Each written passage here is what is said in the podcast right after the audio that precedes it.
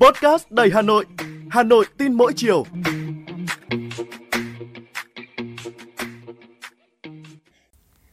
Chào bạn, bạn đang nghe podcast Hà Nội tin mỗi chiều và tôi là Hà Liên, người sẽ đồng hành cùng bạn trong số podcast ngày hôm nay.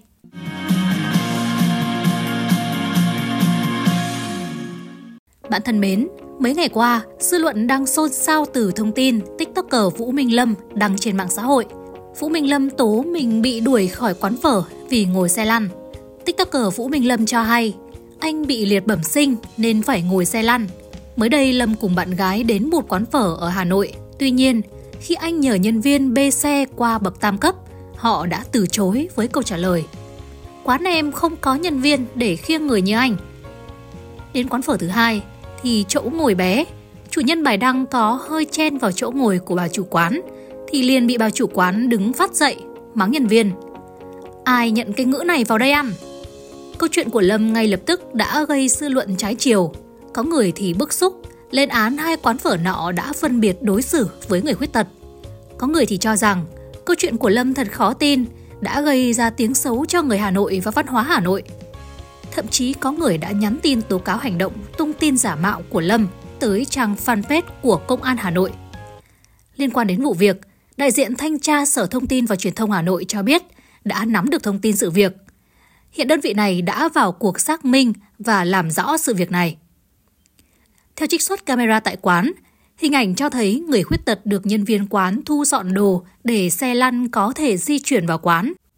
So với câu chuyện của thực khách chia sẻ trên mạng xã hội thì hiện đang có thông tin không trùng khớp với nhau. Cho đến thời điểm hiện tại, khá nhiều người đã khẳng định đây là cách tung thông tin bẩn, khơi gợi sự phân biệt vùng miền để gây chú ý. Vũ Minh Lâm cũng đã chủ động khóa bình luận. Không ít người cho rằng các cơ quan chức năng phải xử lý nghiêm để cảnh cáo, ngăn ngừa những kẻ tung tin giả, làm xấu đi hình ảnh Hà Nội, cũng như gây nhiễu loạn thông tin trên mạng xã hội. Một sự việc rất nhỏ nhưng tác động không hề nhỏ tới hình ảnh thủ đô, tới con người Hà Nội luôn hướng tới văn minh, thanh lịch, tới mức thanh tra Sở Thông tin và Truyền thông thành phố Hà Nội phải phối hợp với các cơ quan chức năng để vào cuộc xác minh, kiểm tra xử lý.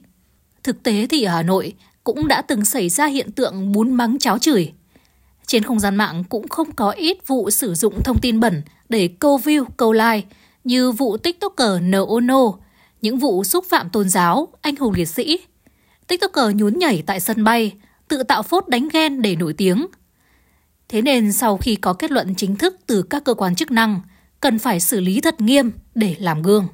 Liên quan đến câu chuyện của TikToker Vũ Minh Lâm, ông Nguyễn Văn Cử, Phó Giám đốc Trung tâm Nghiên cứu và Phát triển Năng lực Người Khuyết tật cho biết, bất kỳ ai khi đăng tải thông tin lên mạng xã hội cần phải đảm bảo mô tả đúng, chính xác câu chuyện – không làm sai lệch bản chất vấn đề. Sai ở đâu thì mình nhận ở đó. Nếu đăng sai thì cần phải đăng lại để nhận lỗi. Ông bà ta đã có câu, đánh kẻ chạy đi, không ai đánh người chạy lại. Thực tế trong những ngày qua, câu chuyện xảy ra với cá nhân một người, nhưng bên dưới bài viết lại có rất nhiều người bình luận tiêu cực với người khuyết tật. Theo ông Nguyễn Văn Cử, chúng ta chỉ nên đưa ra nhận xét về hành vi đăng thông tin đó trong vụ việc đó, chứ không nên nói về sự khuyết tật của Vũ Minh Lâm và cộng đồng người khuyết tật. Điều đó không khách quan. Hiện vụ tiktoker ngồi xe lăn không được chào đón khi vào quán phở đang trong quá trình xác minh. Tuy nhiên có thể thấy một điều, dù là người bình thường hay người khuyết tật thì đều phải tuân thủ các quy định của pháp luật khi sử dụng mạng xã hội. Chúng ta có bộ luật hình sự, có luật an ninh mạng. Chúng ta không thể để những ai thích tung thông tin không chính xác, câu view câu like và những tin rác tin bẩn để làm ô uế không gian mạng làm xấu hình ảnh thủ đô và con người Hà Nội vốn văn minh thanh lịch.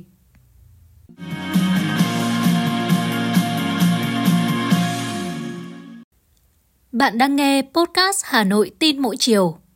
Bạn thân mến, một con số khiến mọi người suy tư mà tôi muốn chia sẻ với bạn trong buổi chiều ngày hôm nay, đó là gần 65% nhà đầu tư Việt Nam tham gia thị trường tiền số không thu được lợi nhuận – trong đó có tới hơn 43% nhà đầu tư đang chịu lỗ. Thị trường ảm đạm là nguyên nhân khiến cho nhiều nhà đầu tư điều chỉnh khẩu vị rủi ro. Phần lớn nhà đầu tư phân bổ từ 10 tới 30% hoặc là từ 30 tới 50% tổng danh mục đầu tư vào thị trường tiền số được cho là có tính rủi ro cao này. Bên cạnh đó, số lượng nhà đầu tư thường xuyên sử dụng đòn bẩy chỉ còn lại 25%. Theo dữ liệu của sàn giao dịch OKK, nhà đầu tư Việt có khuynh hướng sử dụng mức đòn bẩy từ 2,5x trở lên. Lý do khiến các nhà đầu tư bị mất tiền trong giai đoạn 2023 tương đối đa dạng, trong đó có hội chứng tâm lý FOMO và không lên kế hoạch giao dịch kỹ lưỡng, chính là hai lý do nổi bật nhất, chiếm tới hơn 66%. Nhà đầu tư tại Việt Nam thường có xu hướng cân nhắc nhiều khía cạnh trước khi đưa ra quyết định đầu tư, thay vì chọn một yếu tố hoặc trường phái đầu tư. Nhà đầu tư thường kết hợp nhiều lựa chọn để có thể đưa ra kết quả cuối cùng. Lý do lớn nhất khiến những nhà đầu tư có nhiều kinh nghiệm bị mất tiền đến từ những sự kiện bất ngờ như sàn giao dịch tiền điện tử sụp đổ. Trong khi đó, những nhà đầu tư mới thường bị mất tiền do nghe theo lời khuyên của người khác và sử dụng đòn bẩy không hợp lý.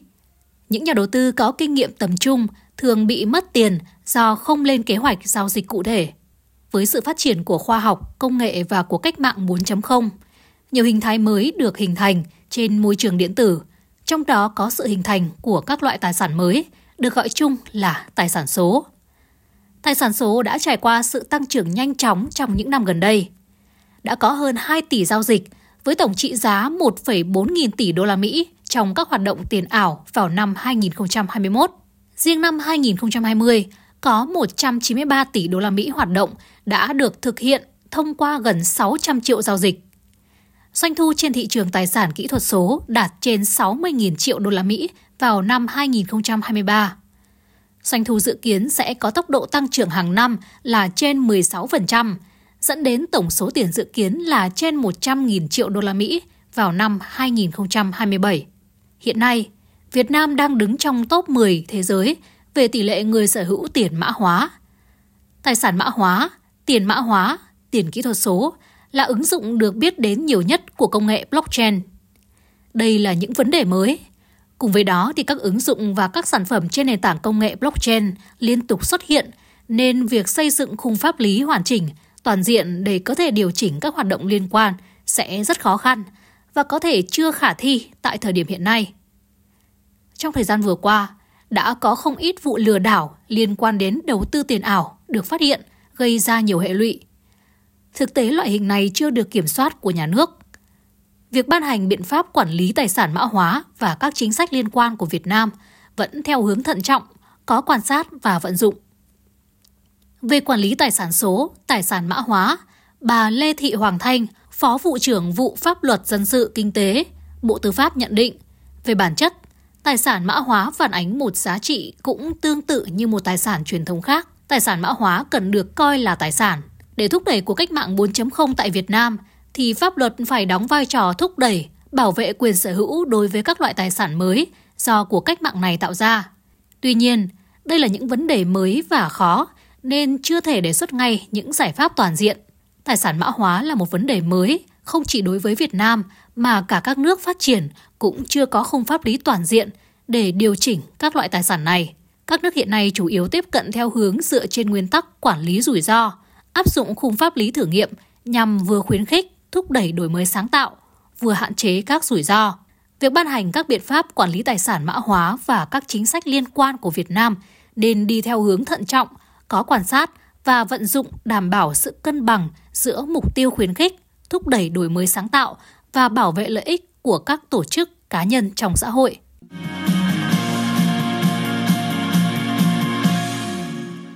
Đó là những chia sẻ của tôi. Còn bạn, bạn có ý kiến như thế nào về vấn đề này? Hãy để lại bình luận để chúng ta có thể bàn luận trong những số tiếp theo.